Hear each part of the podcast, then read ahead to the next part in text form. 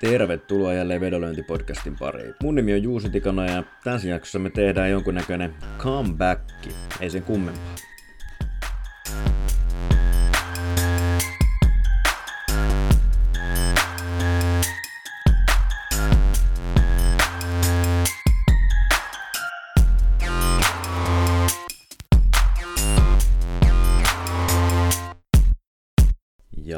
Hyvää päivää ja tervetuloa jälleen vedonlyöntipodcastin pariin. Jälleen ja jälleen, eli tässä pientä comebackia, koska olisikohan puolitoista kaksi vuotta sitten tullut edellinen jakso, niin aika, aika ryhtyy taas vähän hommiin tämänkin suhteen.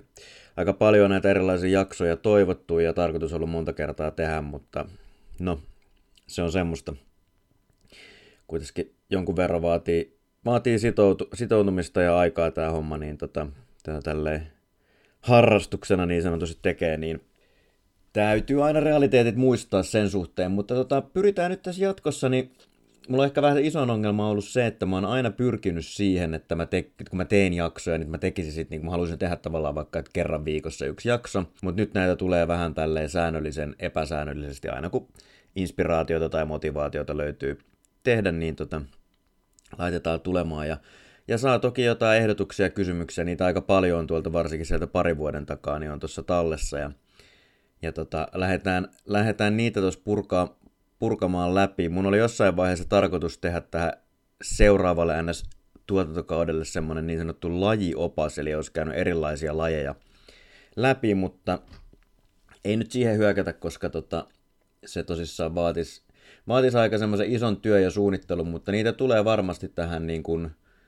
keskelle mukaan. Jotainhan niin kuin on ollutkin, esimerkiksi eSportsista tuli se oma jaksonsa silloin pari vuotta sitten, ja, ja tota, nyt, nyt varmasti voisin niin kuin jossain vaiheessa noista jotain vähän noista omista jaksoista, höpist, omista lajeista anteeksi höpistä, ja, ja mikseipä sitten niin kuin ottaa jotain vierasta puhumaan heille paremmin tunnetuista lajeista. Mennään sitten asiaan, eli oikeastaan se syy, minkä takia nyt lähdin sitten pitkästä aikaa taas nauhoittelemaan, oli se, että olin tuossa Positiossa podcastin vieraana ja sinne tuli yksi tämmöinen kysymys, mitä ei, ei ehditty käsittelee siinä, mutta olisi erittäin hyvä. Eli tota, tämmöinen, että jos Juuso tuntee tapauksen, niin nimimerkki Nishikori, joka ei tee juurikaan CLVtä, mutta kuitenkin vahvaa tulosta tenniksessä. Ja mitä se opettaa meille vedonlyöntimarkkinan toiminnasta? Eli kyllä kyseessä on ihan tuttu, tuttu kaveri ja tota, kyseessä on siis tämmöinen tennisvihjaaja, joka tällaisella jossain maksullisella palve- tai maksullisessa nettisivulla palvelussa vihjailee noita vihjeitään ja en nyt sinänsä ota kantaa niihin, että onko vihjeessä mitään järkeä, mutta kyllä varmasti on siis täysin, täysin niin kuin, seuranta siellä on täysin legit, se on ihan niin kuin varmasti vahvistettu ja tutkittu ja, ja tota, on aika vahva, vahva sinänsä näyttö siitä, että hän ainakin itse kykenee voitolliseen pelaamiseen. Sieltä taitaa olla muutamia tuhansia vetoja aika isollakin tota, palautusprosentilla, mutta tota, sitten tätä CLVtä, eli niin sanottua closing line valueta, eli kun lähdetään vertaamaan sitä pelattua kerrointa sitten siihen markkinan päätöskertoimeen. Tenniksessä on hyvä käyttää yleensä Pinnaclen kertoimia ns. markkinakertoimena, koska se on se selkeästi isoin ainakin tuommoinen internetistä löytyvä välittäjä. Tätä itse asiassa on käsitelty tätä samaa aihetta siinä Pukdaalin uusimmassa kirjassa, onko se nyt Monte Carlo or Bust. Mulla ei ole mitään tietoa, mitä siinä on puhuttu siitä, mä en ole sitä kirjaa lukenut. Ja tota, toivottavasti ei tule hirveästi päällekkäisyyksiä. Mä ainakin luulen, että mitä mä oon seurannut niin kuin just tämän Nishikorin ja tota, tai Nishikori Tipster vai mikä hänen nimensä nyt onkaan, niin ei, oikealla nimellä ei, ei esiinny, eli on tämmöinen nikki siinä taustalla ja ja tota, hänen ja Pukdaali keskustelu, jossa Twitterissä on seurannut, niin mulla on ehkä vähän erilainen näkökulma kyllä tuohon asiaan, että sinänsä varmasti jotain uutta insightia tulee. Mutta jos kuitenkin nyt alkuun sen verran todeta, että, että hänen niin vedot on muuttunut aika paljon. Eli tota, siellähän on, niin kuin jos katsoo sieltä, niin siellä alkuun tuli paljon enemmän vihjeitä, Eli, eli tota, on var, jotain niin kuin tyyli yksi kolmasosa tulee vuodessa enää vihjeitä siitä, mitä nykyisin, tai anteeksi aikaisemmin. Ja tota, nykyisin hän myös tekee hiukan enemmän CLVtä, mikä nyt sinänsä on melko luonnollista, että jos siellä on enemmän seuraajia. Se, mikä täytyy sitten myös huomioida, on se, että tällä yksittäisellä pelaajalla luultavasti ei ole hirveästi markkinaa vaikutusta, koska mä otaksuisin, että hän pelaa melko pienillä panoksilla, koska ainakin silloin alkuvaiheessa hänellä oli linjaus, että pitää olla vähintään tuhannen euron tai dollarin limiitit pinnaklella, jolloin jos mietitään, että hän on ehtinyt itse pelata sitä ennen, niin se ei ole voinut olla tuhansia euroja ne limiitit. Ja sitten hän on Epsonialainen muistaakseni, niin pelaa jonkun välittäjän varmaan Sportmarketin kautta tuonne Pinnaklelle, eli tavallaan Pinnaklella ei ole sit sitä mahdollisuutta korvamerkitä sitä, että kuka siellä on lyömässä sitä vetoa. Mutta niin kuin, tavallaan että näistä, näistä tämä, niin kuin, tämä pikkusen helpottaa sitä hommaa siinä mielessä, että Pinnacle tavallaan pysty hänen kertoimia niin paljon, tai hänen, niin kuin hänen kohdalla ei välttämättä tule niin isoja muutoksia niin kertoimiin, jolloin sitten kun hän vihjaa, niin se vihjattu kerroin ei on sen verran korkeampi, että sitten hän on päässyt vihjaamaan hyvillä kertoimilla ja tulos on sitä kautta hyvä, niin sanotusti, jolloin sitten jos sitä verrataan siihen CLV, niin, niin se ehkä vähän helpottaa. Ää, no, mitä sitä nyt käytännössä tarkoittaa? Mä en siis missään nimessä en kiistä, etteikö kyseessä olisi, olisi tota, voitollinen pelaaja, mitä mä oon hänen juttuja seurannut, niin hänellä on itse asiassa taitaa olla vähän sellainen, voisi sanoa periaatteessa, että on niin kuin vähän vastaavanlainen kuin vedonlyöjä kuin minä, mutta täysin päinvastoin. Eli tota, hän tekee hyvin, hän tietää paljon tenniksestä, ilmeisesti jollain tasolla on töissä jossain niin kuin ihan huipputenniksen parissa, niin kuin luokkaa joku valmentaja tai ATP niin kuin pääkonttorilla tai missä, missä ikinä nyt onkaan, mutta on siis sanonut, että hän työskentelee tenniksen parissa ja sen takia ei, ei aio tota, nimeänsä paljastaa. Ää, mutta hän lähinnä etsii niin kuin noita altavastaajia, jonka uskoo, että on parempi mahdollisuus pärjätä, ja just tavallaan sellaisia, että on jotain pieniä epävarmuuksia siinä suosikissa. Eli omaa ison tietotaidon niin sanotusti. Ja sitä kautta tota, pyrkii sitten etsimään sieltä hyviä kohteita, kun taas sitten mulla on ehkä vähän se, että mä teen puhtaasti numerisesti sitä hommaa käytännössä. Toki jonkun verran omaa, omaa tietotaitoa siellä taustalla, mutta sitten ää, mä lähinnä, mä pelaan huomattavasti enemmän suosikkeja, joka tota, mutta taas sitten pyrin vähän niin kuin väistelemään niitä mahdo, paikkoja, missä ne suosikit on huonoja kohteita erinäköisistä syistä. Mutta joo, ei, eipä siinä niin kuin sinänsä en, en sitä kiellä, mutta sitten on se, että mitä se niin kuin vaikuttaa käytännössä vedonlyöntimarkkinaan, niin sinänsähän se nyt ei ole mitenkään niin kuin täysin absurdi ajatus, että joku tulee markkinalle ja keksii tavan tehdä rahaa vedonlyönnillä, jota kukaan muu ei ole niin sanotusti keksinyt. Eli tot, totta kai tää, tätähän niin kuin tapahtuu varmasti ihan koko ajan. Se, mitä se vaan niin kuin tarkoittaa sitä niin kuin pidemmän päälle, tarkoittaa sitä, että jos me nyt mietitään sellaista tilannetta, että meillä olisi joku, joka, meillä on joku, joka nyt ns. hallitsee markkinoita, eli lyö ne isoimmat vedot ja, ja tota, ohjaa sitä markkinan päätöskerrointa, niin jos tämä tyyppi häviää rahansa, eli että se closing line value ei pidä paikkansa, niin kuin näissä Nishikori-vedoissa nyt on, niin t- nämä tahothan silloin häviää rahansa ja ne tavallaan siirtyy tälle Nishikori-tipsterille ja hänen seuraajilleen, jolloin tästä Nishikori-tipsteristä ja hänen seuraajista tulee se uusi markkina niin sanotusti. Eli silloin pikkuhiljaa niin kuin kaikki raha ja valta markkinalle niin sanotusti siirtyy sinne päin, ja sitä kautta sitten tämä Nishikorin aanturas alkaa ohjaamaan niin sanotun markkinaa, eli, eli tota, closing line value pitäisi tavallaan pyrkiä sitä, sitä kohti. Eli pidemmän ajan kuluessa niin mä en tavallaan näe mahdollisena, että on sellaista epätasapainoa, että joku tekee ihan älyttömät määrät itselleen rahaa, mutta ei ollenkaan closing line valueta, koska se on vaan niin kuin käytännössä täysin mahdotonta jossain vaiheessa niin kuin Periaatteessa jos me nyt mentäisiin ihan niin tästä ikuisuuteen, niin rahathan vaan loppuisi siitä toiselta puolelta, siellä markkinalla on vaan se yksi taho. Tietenkään me ei oikeasti tarvitse edes niin pitkään odottaa, vaan, tota, vaan se pitäisi muuttua jo aikaisemminkin. Ja sille ei tavallaan varmasti ole niin olemassa mitään aikaa, että kuinka, kuinka kauan tämmöinen jonkunnäköinen epätasapainotilanne voi markkinoilla jatkua, mutta nyt täytyy muistaa se, mitä mä aikaisemmin mainitsin, eli se, että se Nishikori Tipster luultavasti on pelannut kohtalaisen pienillä panoksilla ainakin alkuun, enkä tiedä, onko tämä hänen niin kuin ns. päivätyönsä vieläkään, että nostaako hän paljon rahaa kassasta pois vai onko se niin kuin, muuten vaan pieni, sillä ei sinänsä nyt niin kuin, tavallaan ole merkitystä eikä yksittäisten ulkopuolisten ihmisten panokset mua niin kiinnostakaan. Mutta mä veikkaan myös, että hänen nämä peesaajat, ketkä ostaa näitä vihjeitä, niin ei välttämättä ole mitään hirveä iso kassasia, koska se tavallaan niihin vihjeisiin ehtiminen voi olla melko hankalaa ja luultavasti siellä voi olla porukkaa, jotka ei edes pelaa pinnaklelle jne, jne, joka sitten taas ajaa siihen, että se ei oikeasti ohjaa sitä markkinaa niin tehokkaasti niin kuin ainakaan vielä.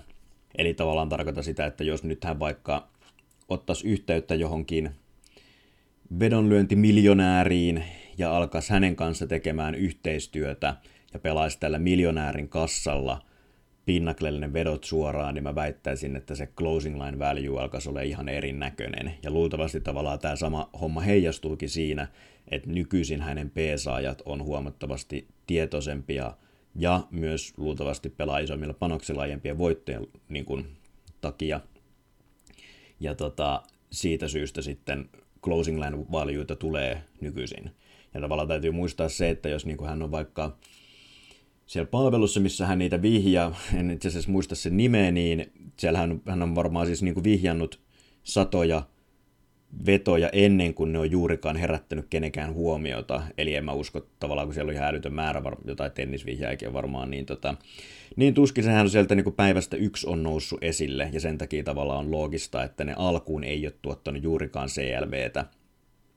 Tavallaan, niin kuin, että hänen luultavasti on semmoinen metodi, ja hän pystyy tekemään, lyömään semmoisia vetoja, että miten se sanottaisiin, että tavallaan, että hän pystyy niin tekemään semmoisia vetoja, joita sitten markkinalla ei kukaan muu pysty, pysty tekemään. Mutta sinänsä tavallaan sit täyt, niin kuin toinen juttu, mikä sitten täytyy muistaa on siinä on se, että hän lyö tosi vähän vetoja, eli se pitäisi varmaan käydä katsomaan niitä tuloksia, mutta siis heitetään lonkalta, että hänellä oli niin kuin sata tai muutamia satoja tai ihan maks vaikka 500 vetoa viime vuonna – tennisotteluita pelataan aika paljon vuodessa, niin on tavallaan mahdollista, että siellä joku toinen grindaa sitä rahaa ihan älyttömästi ja sitten vähän häviää niin kuin odotusarvoisesti näille Nishikori-tipsterin äh, tavallaan vastavedoille, kos, mutta on tavallaan muuten tekee niin paljon rahaa sieltä markkinoilta, että ne ei niin kuin pääse sinne näkymään. Niin se varmaan lienee yksi, yksi osa syy, miksi, miksi tämä niin kuin tilanne jatkuu vielä. Eli yksinkertaisesti vaan tavallaan, että, että jossain vaiheessa sen niin kuin pide, pidemmän päälle ei ole mahdollista, että kukaan tekisi rahaa ilman CLVtä, mutta lyhyellä aikavälillä se on jopa todennäköistä, että tällaisia löytyy, eli tavallaan, että joku keksii jonkun semmoisen metodin, mitä ne nykyiset markkinajohtajat niin sanotusti ei, ei osaa ajatella, ja tätähän on siis tapahtunut ihan niin kuin kautta historian, että jos tavallaan mietitään, minkälaista vedonlyöntiä oli vaikka 20 vuotta sitten, ja, ja nyt sinne lyötäisiin joku joku kaveri, joka rouhii nykyisin tavallaan tulosta, niin sehän nopeasti vaihtuisi, kääntyisi päälailleen tavallaan, että kuka sitä markkinaa siellä hallitsisi. Okei, silloin nyt ei välttämättä CLVstä edes puhuttu muutenkaan, mutta ymmärsitte ehkä pointin, mitä yritän tällä, tällä hakea. Eli lyhykäisyydessään sanotaan siis, että on täysin mahdollista jopa suotavaa, että sieltä pystyy aina joku tekemään rahaa vedonlyönnistä ilman CLVtä, mutta kovin pitkään tämä tilanne ei voi tietenkään jatkua. Ja sitten toisekseen niin todettakoon se, että tällaisista niin kuin yksittäisistä, eli just liittyen siihen, että se ei, ei pelaa niin sanotusti kaikkia kohteita lähellekään, eli hyvin pienen osan loppujen lopuksi, niin tällaisia yksittäisiä kohteita varmasti löytyy paljon, joissa CLV ei ole ollut kovinkaan hyvä ennustaja, eli CLV hän tietenkin toimii vain niin kuin isona massana keskiarvoa. Keskiarvollisesti, eli ei, ei voida sanoa, niin kuin, että täy, jokaisessa kohteessa markkina on todella lähellä oikeaa. Ei, ei, niin kuin, ei varmasti, missään nimessä ei ole näin, koska me ei kyetä antamaan täydellisiä todennäköisyysarvioita mihinkään, niin tavallaan yksittäisistä kohteista on varmasti mahdollista tehdä todella pitkään – tulosta ilman closing line. Ikään tässä on ollut tästä Nishikorista ihan tarpeeksi vedonlyöntimarkkinoista.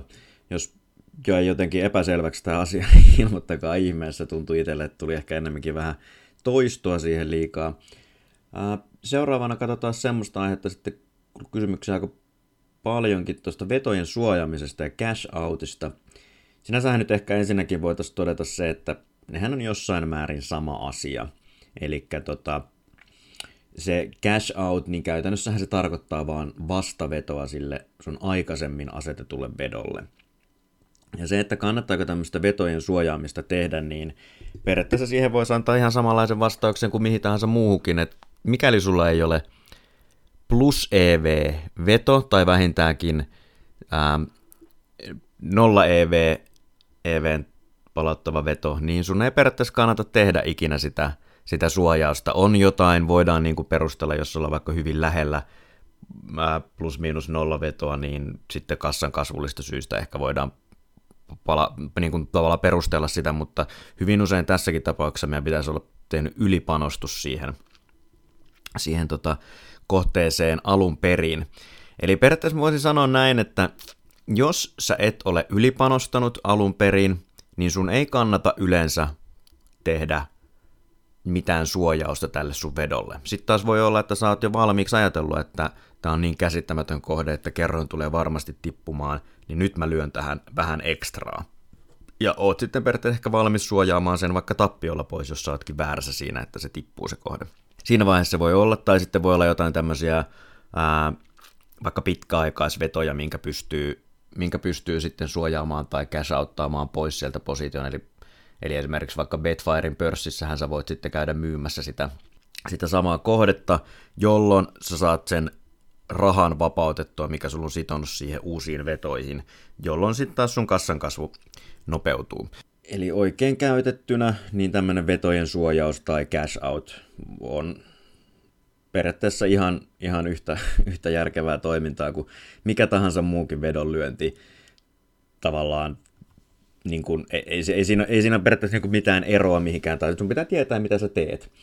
Sitten tietenkin on niin kuin selvä se, että tuota cash out-nappulaa varmasti käytetään jossain määrin väärin silleen esimerkiksi, että sä vaikkapa on sulla jalkapalloottelu, sä oot lyönyt kertoimella kaksi siihen, ottelu on pelattu 85 minuuttia ja nyt sä saatkin kertoimella niin kuin 1,8 varman voiton ja sä häviät vain sen pienen, pienen summan siitä, mutta todellisuudessa se, mikä siinä on tuhansia ja tuhansia vetojen sarjassa on se ongelma, että että sä tavallaan maksat sen vedon välittäjän marginaalin kaksi kertaa.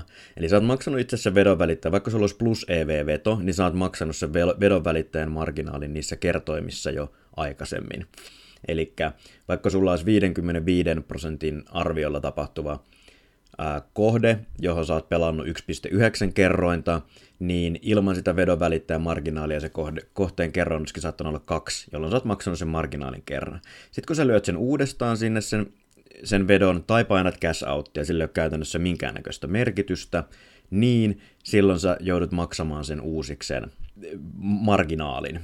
Mulla ei ihan täysin ole niin kuin selvää, että miten eri bookerit, koska mun bookerilla aika vähän on cash out-toimintoa ollut, niin miten eri bookerit hinnoittelee sen cash out-toiminnon, koska mä muistelisin ainakin, että joskus on ollut jotain tapauksia, missä vaikka ne kertoimet ei ole muuttunut, niin sä oot saanut cash outattua sen silleen, että sä saat sun oman panoksen takaisin, jolloin silloinhan sä et joudu maksamaan sitä marginaalia uutta kertaa. Eli jos siinä on joku, sanotaan, että sä oot lyönyt vedon vaikka, että, että tota, Suomen puolesta jääkiekossa ja Patrick Laine ei pelaakaan yllättäen, ja sä näet, että hetkinen, mähän saan mun omat rahat takaisin, niin silloinhan tämä cash outti luultavasti jopa niin kuin plus EV, jos oletetaan, että, että tota, muut asiat siinä on pysynyt, pysynyt paikallaan, koska sä saat sun panoksen takaisin, kun sun veto ei olekaan enää yhtä hyvä kuin aikaisemmin.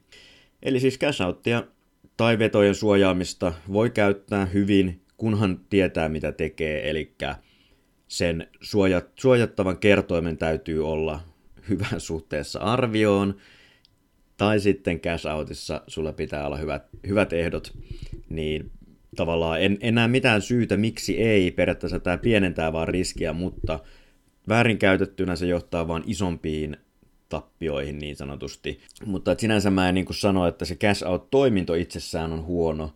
Se ei tavallaan ole sen cash out-toiminnon vika, jos, jos, jos joku tekee niin kuin huonoja vetoja. Eli muistakaa, että se cash out se on yksi yksittäinen veto, vastaveto sille sun edelliselle vedolle, jolloin, jolloin tota, jos sä teet huonoja vetoja yhteen suuntaan, niin sä luultavasti teet huonoja vetoja tuohon cash out suuntaankin tai vetojen suojaussuuntaan. Niin, tota, niin, niin. Tätä voisi tavallaan niinku tätä pitäisi ehkä silleen matemaattisesti lähestyttäessä tätä pitäisi pilkkoa vähän vielä tarkemmin ja, ja tavallaan esimerkkien kautta ehkä siitä syystä, että, että tavallaan on niin kuin, että joku niin kuin suojaveto, me, me ei voida periaatteessa sanoa, että onko se oikein tai väärin, vaan niin kuin yksittäisellä esimerkkinä, koska meidän pitäisi niin kuin tietää se, se kokonaispanos ja tavallaan optimoida se kassan kasvu, niin, niin, niin nämä pitäisi kaikki tietää. Eli tavallaan muistakaa vaikka se, että jos sä lyöt jalkapalloon vaikka plus nolla tai plus 0,5 vedon, niin tavallaan siinähän on se suojaveto mukana yleensä samalla. Onko se kassan kasvun kannalta optimaalista, olisiko parempi vetää miinus puoli? No se riippuu arviosta, se riippuu kertoimista, se riippuu niin monesta asiasta.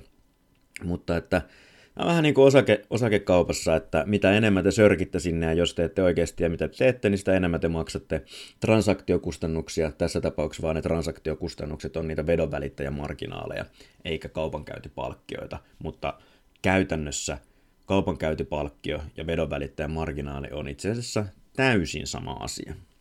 Tai vaihtoehtoisesti sitten vedonlyöntipörssin ottama komissio. Sitten seuraava kysymys liittyy tuohon urheilun katsomiseen ja seuraamiseen. Siitä on vähän erilaisiakin kysymyksiä tuolla aikaisemmin tullut. Pointti on siis ehkä se, että mä henkilökohtaisesti en, en hirveästi niin katso tai seuraa urheilua sen takia, että mä hyötyisin siitä vedonlyönnillisesti. Seuraamisesta joo, totta kai, että tavallaan tietää vähän niin kuin missä mennään – ja mitä tapahtuu, mutta se, että mä katsoisin jotain niin kuin vaikka tennisottelua tai golfturnausta ja ottaisin sieltä riidit, että nyt on hyvässä asennossa Jason Dane putteri, niin se ei niin kuin, mä en, mä en, mä en usko, että sillä juuri kukaan, enkä ainakaan minä, saa mitään lisäetua suhteessa siihen, että mä otan ne kaikki mun arvioni sieltä tilastoista. Ja totta kai siinä on aina mulla niin kuin ihminen jossain määrin mukana, Eli mä katson sitä, että ei nyt tule ihan... Eli voi olla vaikka tilanne, että jollain pelaajalla on loukkaantunut, niin tota, silloin se data ei välttämättä kerro sitä, jos hän on ollut edellisessä datapisteessä, eli sillä kun hän on edellisen kerran pelannut, siitä meillä on edellinen data, jos hän on sen jälkeen loukkaantunut, niin se datahan ei tietenkään sitä kerro, siihen me tarvitaan ihmistä. Ää, tai no, voisi tämänkin jotenkin koneellisesti hoitaa, mutta, mutta itse en tätä näin hoida. Mutta se, että tavallaan, että mä saisin siitä jotain lisäarvoa, niin, niin tota, mä en, että mä toki seuraan jonkun verran urheilua, katso urheilua, muun muassa tämmöisiä, tämmöisiä isoja vedonlyöntilajeja kuin jääpallo ja triatlon. Toki sitten tulee katsottua tennistä jonkun verran ja, tota, ja golfiakin, golfiakin myös, mutta, mutta aika, aika vähän niistä niin kuin, mitä etua saa. Äh, mähän on jossain määrin tätä asiaa käsitellyt mun mielestä siinä, siinä jaksossa, missä mä puhuin eri, eri tota, onkohan se vaikka jakso kolme tai neljä tai jotain vastaavaa, niin mä puhuin siinä siitä, että minkälaisia keinoja sulla voi olla, ja siinä oli ne kolme, kolme päätyyppiä tehdä rahaa, eli, eli tota, lajitietämys, nämä lajiniilot, tilasto, tilastoosaaminen ja sitten markkinaosaaminen. Ne on mun mielestä niin kuin semmoista kolme komponenttia, mitä tähän niin kuin tarvitaan tähän hommaan. Ja jos sä oot ihan superhyvä siinä yhdessä, niin sä voit tehdä rahaa. Suosittelisin, että tiedätte paljon näistä ns. kaikista. Niin, tota, niin, niin. On, on varmasti porukkaa, jotka pelkästään pelejä katsomalla pystyy tietämään, mutta sitten täytyy olla jonkunnäköinen laskukone päässä, jotta ei mennä tavallaan niin kuin isosti mönkään siinä, että mitä, mitä ollaan tekemässä. Mutta tästä, tästä aiheesta ehkä kannattaa kuunnella se, se podcasti, koska siinä on huomattavasti laajemmin sitä selitettynä.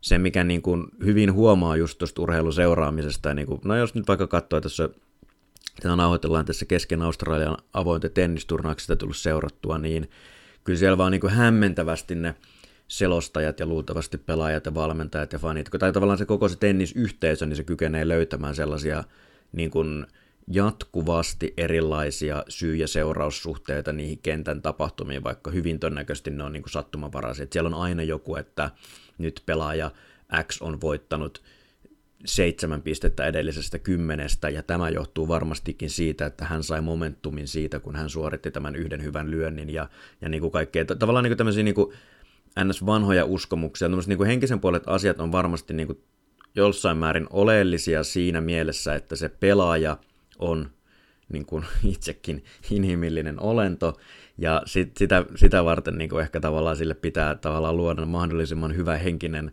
henkinen fiilis sille pelaajalle, ja tavallaan sen takia sitä ehkä kannattaa niin kuin miettiä, mutta sitten, että kannattaa niin kuin vedonlyöjä lähteä miettimään tällaisia niin kuin, täysin sattumanvaraisia asioita, jotain että tuliko hänelle nyt joku momentum tästä, niin se on, niin kuin, se on mä pidän sitä hyvin epätodennäköisenä, että siinä olisi mitään todellista syy- ja seuraussuhdetta tai muuta tällaista. Kun meidän täytyy niin kuin aina kuitenkin muistaa se, että mitä me, niin kuin, mitä me vedonlyönnissä halutaan tehdä, niin me ei haluta tietää, että miksi joku tapahtuu, vaan me halutaan tietää sitä, että mitä tämä äsken tapahtunut asia kertoo meille tulevaisuudesta.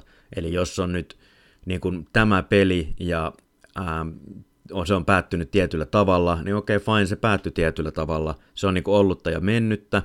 Jos siihen on lyönyt vedon, se on mennyt oikein tai väärin. Sitä voi lähteä analysoimaan, luultavasti ylianalysoi helposti. Mutta todellisuudessa mikä on niin oleellisen juttu on se, että meidän täytyy tietää, että miten se, se edellinen ottelu, miten se vaikuttaa siihen, että voidaanko me ottaa siitä jotain inputtia siihen, miten me ennustetaan seuraavaa ottelua. Koska sehän niin ei meitä kiinnosta se menneisyys, vaan me halutaan ennustaa tulevaisuutta. Me totta kai käytetään sitä niin kuin menneisyyttä siihen, mutta se, että mitä itse asiassa on tapahtunut, niin sillä ei ole a, niin kuin väliä, vaan ainoastaan sillä, että millä on ennustearvoa, millä menneisyyden tapahtumilla on ennustearvoa tulevaisuuteen.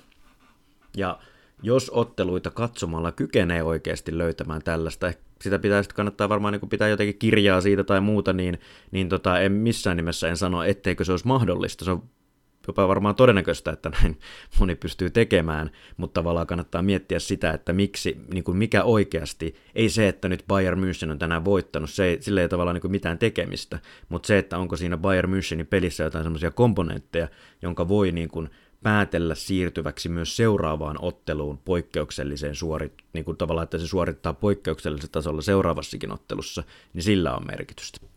Sitten on tullut kimppu kimppavedoista, onko niissä mitään järkeä, esimerkiksi Colossus Bets.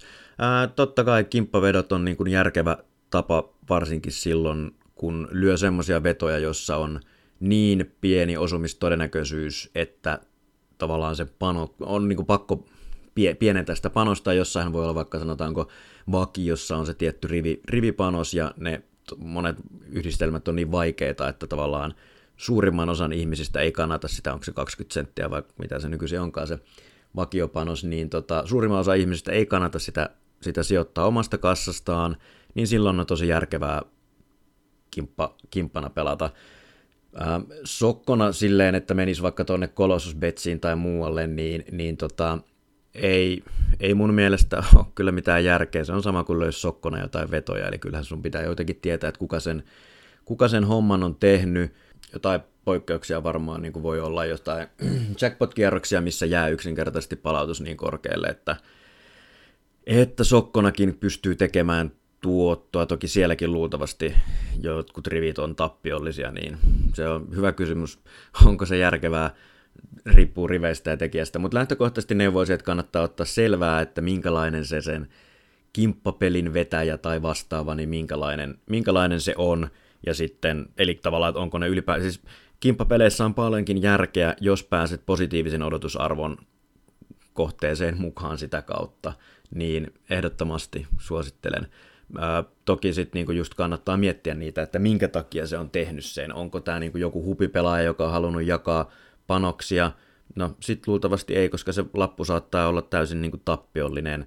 Onko siellä jotain No esimerkiksi tässä Colossus-petsissähän on vähän niin kuin ongelmana mun mielestä se, että, että siinä tavallaan se, se pystyy free-rollaamaan se kimpan tekijä, koska siellä, no mä en ole näihin täysin perehtynyt näihin, mutta siellä on joku tämmöinen rakeback, eli siellä palautetaan osa niistä siitä kimpan myydystä, ää, kuinka paljon sitä kimppaa on myyty, niin se kimpan laatija saa osan siitä rahasta itselleen takaisin jolloin sitten tavallaan se niin kun on periaatteessa kaikilla vähän niin kuin insentiivinä olisi laatia sieltä se, se, tota, se kimppa ja saada itselleen osa siitä rahasta takaisin, ja sitten sun pitää tietenkin joku, joku osuus siitä maksaa, mutta tavallaan, että sä voit niin kun mahdollisesti luoda siellä itselle tuolleen niin kun plus EV-tilanteita itselle, jos vaan ihmiset ostaa sen ja silloin tavallaan sen itse lapun ei välttämättä tarvii olla miinus, anteeksi, plus EV, eli se voi olla, että se,